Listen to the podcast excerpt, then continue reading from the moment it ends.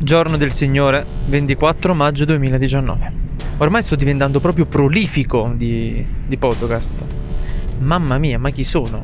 Aspettiamo di rallentare un po' per questo autovelox. Salve autovelox, perfetto.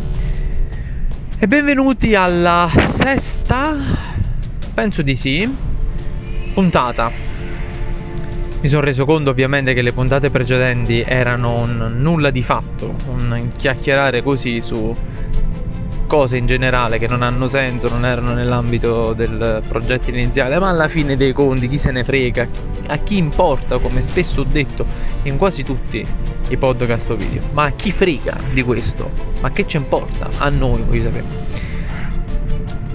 Però ieri, parlando con la mia lei, stavo discutendo, o meglio, parlando da un po' con la mia lei, stiamo discutendo su qualcosa che mi è di nuovo ritornato con prepotenza, ossia la volontà di giocare a Dungeons and Dragons, purtroppo online perché cartaceo non ho una compagnia e non avrei nemmeno purtroppo il tempo per poter giocare in una compagnia fisica.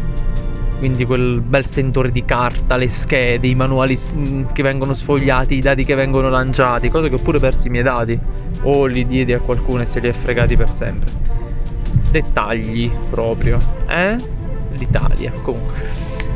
Il sud, pizza, mandolina e mafia. Eh, gli stereotipi, comunque. E dicevo, per quanto riguardava DD, il tornare a giocare a Dungeons and Dragons online.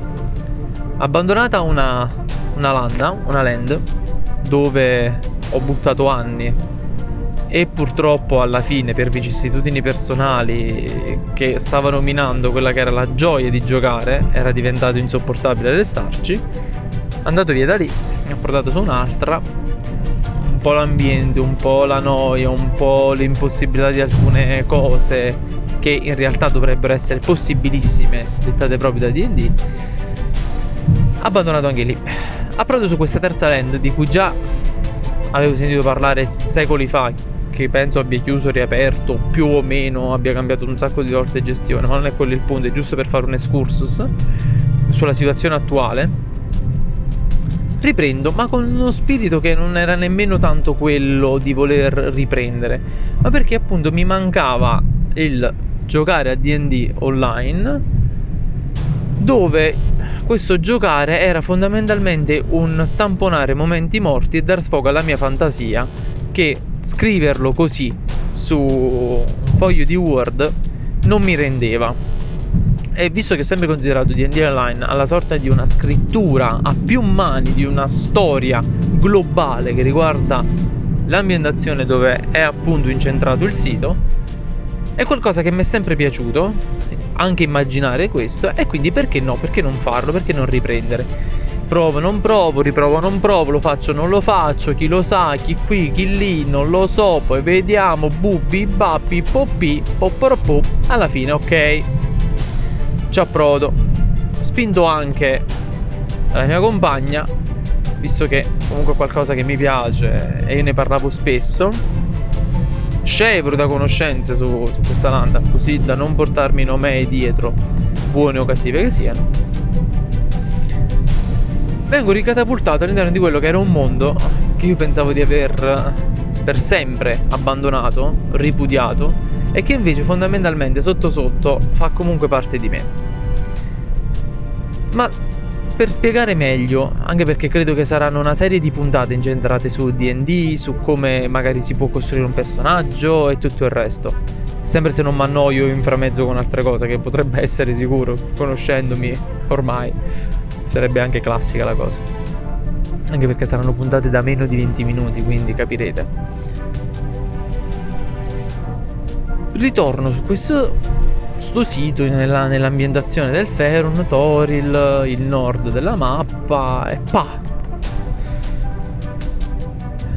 Il background del personaggio. Mm, che è un momento topico per chiunque si sieda a giocare sia al cartaceo che online, è un momento topico dell'esistenza di un player.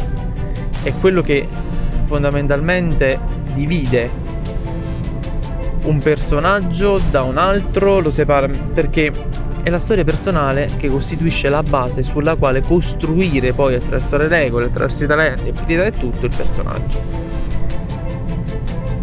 Come si costruisce fondamentalmente un buon background? Esperienze personali, opinioni personali, pappappero, tutto personale, non so verità, me frega un cazzo.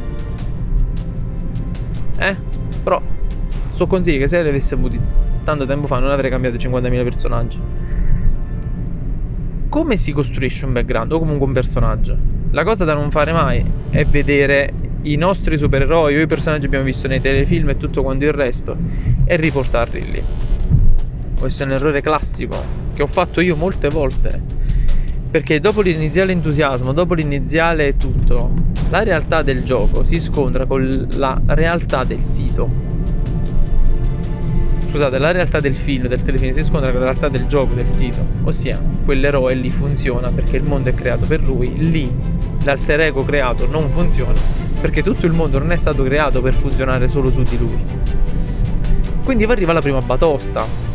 Mi è arrivata a me più volte. Fai, e mo? Cacchio, non mi piace più sto coso. Mannaggia la miseria, mannaggia. Vedi, magari lo devo fare così. Vedi quell'altro personaggio? Ecco, così che lo devo fare e si inizia a mutare e rimutare il personaggio ad una velocità talmente tanto elevata che l'idea iniziale si sgretola e si trova un mappazzone di cose azzeccate vicino che non ha senso, non hanno ragione d'essere, d'esistere. Perché vuole essere qualcuno che sa dare ammazzo- ammazzate, ma è anche scaltro, ma è anche questo. Non si può. DD, fondamentalmente, una volta, non era fatto per creare l'uguaglianza tra tutti quanti i personaggi, ossia tutti sanno fare tutto. Ovviamente c'è chi sa fare meglio una cosa rispetto a un'altra, c'è chi la sa emulare, c'è questo, c'è quell'altro. Altrimenti non si avrebbe il senso del party, che poi è aggregazione. Arriveremo anche a parlare di questo, anzi arriverò anche a parlare di questo perché molto spesso le persone vedono oh, giochi D&D tipo setta satanica e parlo per esperienza personalissima di queste cose. Però tornando sul background, e quindi vi ritrovate con uno slimer fondamentalmente che lo toccate e vibra da un lato, lo toccate e vibra dall'altro, ma mai nello stesso modo. E allora iniziate a cambiare. Rimutate il background e lo togliete e ne fate un altro che magari è sempre più sharp, magari sempre più arricchito di entità e pezzi di entità di personaggi che avete visto in quel film, in quel telefilm, eh, in quell'anime, in quel cartone, in quel quello, in quel quell'altro.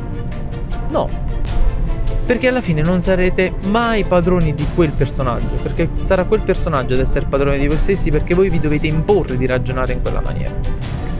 Un consiglio spassionato che me l'avessero dato, ripeto, avrei evitato un sacco di cagate, è affondare a piene mani nella propria vita. Non di riportare voi lì sopra, ma parte di voi lì sopra, se riuscite, se volete.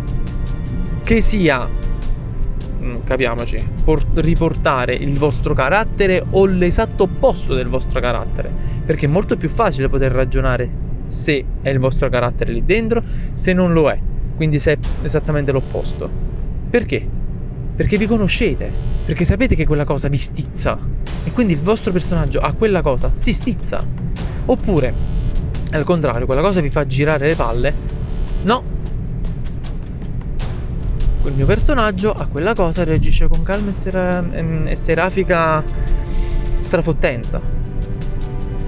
E lo lasciate lì, l'antagonista che vi guarda e fa, mo, mo che faccio? Perché il personaggio, purtroppo, soprattutto in un GDR online, non tanto nel cartaceo, perché nel cartaceo l'interpretazione è limitata, nelle live no, nelle rappresentazioni live no.